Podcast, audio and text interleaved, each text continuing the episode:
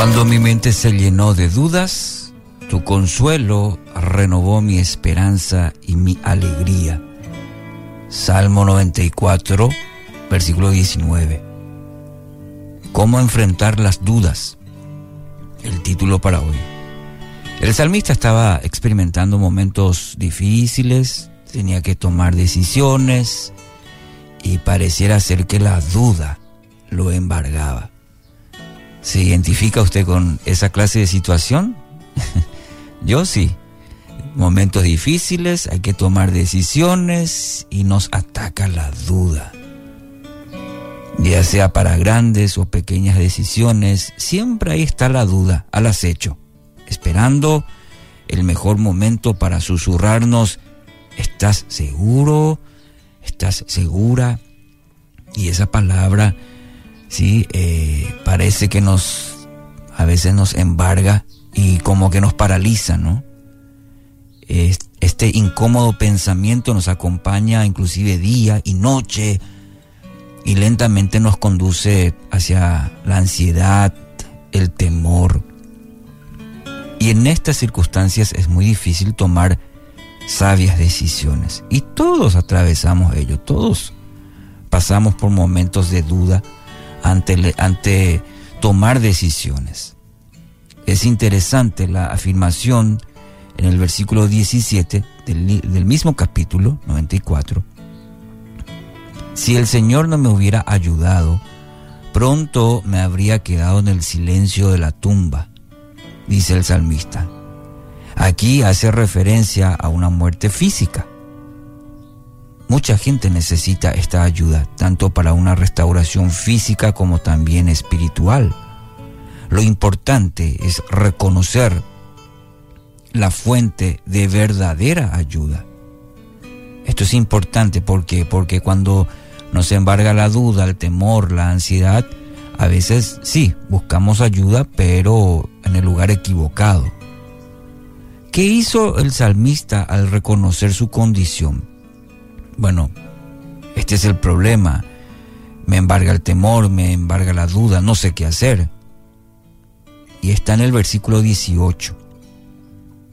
Clamé, dice el salmista. ¿Y qué es lo que clamó? Fíjese lo que dice el salmista. Me resbalo me resbalo, pero tu amor inagotable, oh, oh, Señor, me sostuvo. Es interesante lo que hace el salmista, porque acude a la persona correcta, busca ayuda en la persona correcta. Hacia Dios, claro, pero también y en segundo aspecto con la actitud correcta. ¿Y a qué me refiero a esto? bueno, que reconoció su necesidad y por otro lado, ¿quién podría sacarle de esa condición? Es importante esto en nuestra vida, querido oyente, reconocer nuestra verdadera necesidad. Bueno, en primer lugar, recurrir a Dios. Eh, el primer lugar, la primera acción que tenemos que tomar en momentos así es acudir a Dios y hacerlo el la del salmista, clamar, Señor, me estoy resbalando, me estoy cayendo. Pero acudir a Dios, acudir a Dios, su verdadera fuente de protección, de seguridad, donde puede usted encontrar firmeza en momentos así, es a través de Cristo. el segundo aspecto es tener la actitud correcta, reconocer nuestra necesidad ¿Y quién es el único que puede ayudarnos en esa situación? Clamar. Ese, esta acción, este verbo que denota en esta oración que eleva a Dios el salmista con la esperanza de ser escuchado. Claro que Dios escucha. Pero muchas veces nuestro primer pensamiento en momentos así es recurrir a en esa desesperación muchas veces en personas, eh, a veces inclusive en, nuestra inteligencia y nuestros contactos de repente. Lo primero que uno, ¿a quién le voy a pedir? Fulano, sultano. Y, muchas veces estas personas no tendrán todas las respuestas o una solución real a nuestra situación. Clamar a Dios es reconocer nuestra condición, me resbalo.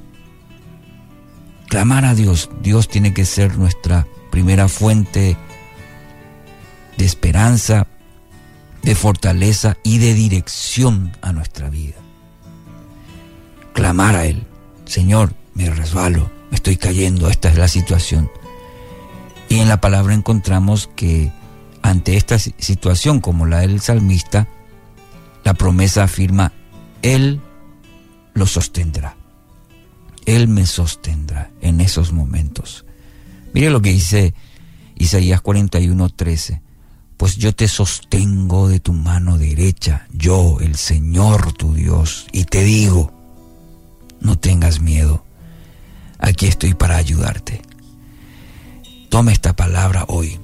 Usted que está necesitando esta mañana esta palabra y que está buscando algún, de algún lado donde sostenerse el día de hoy, Dios le dice a través de su palabra y su Espíritu Santo a usted que está necesitando, esta es la palabra.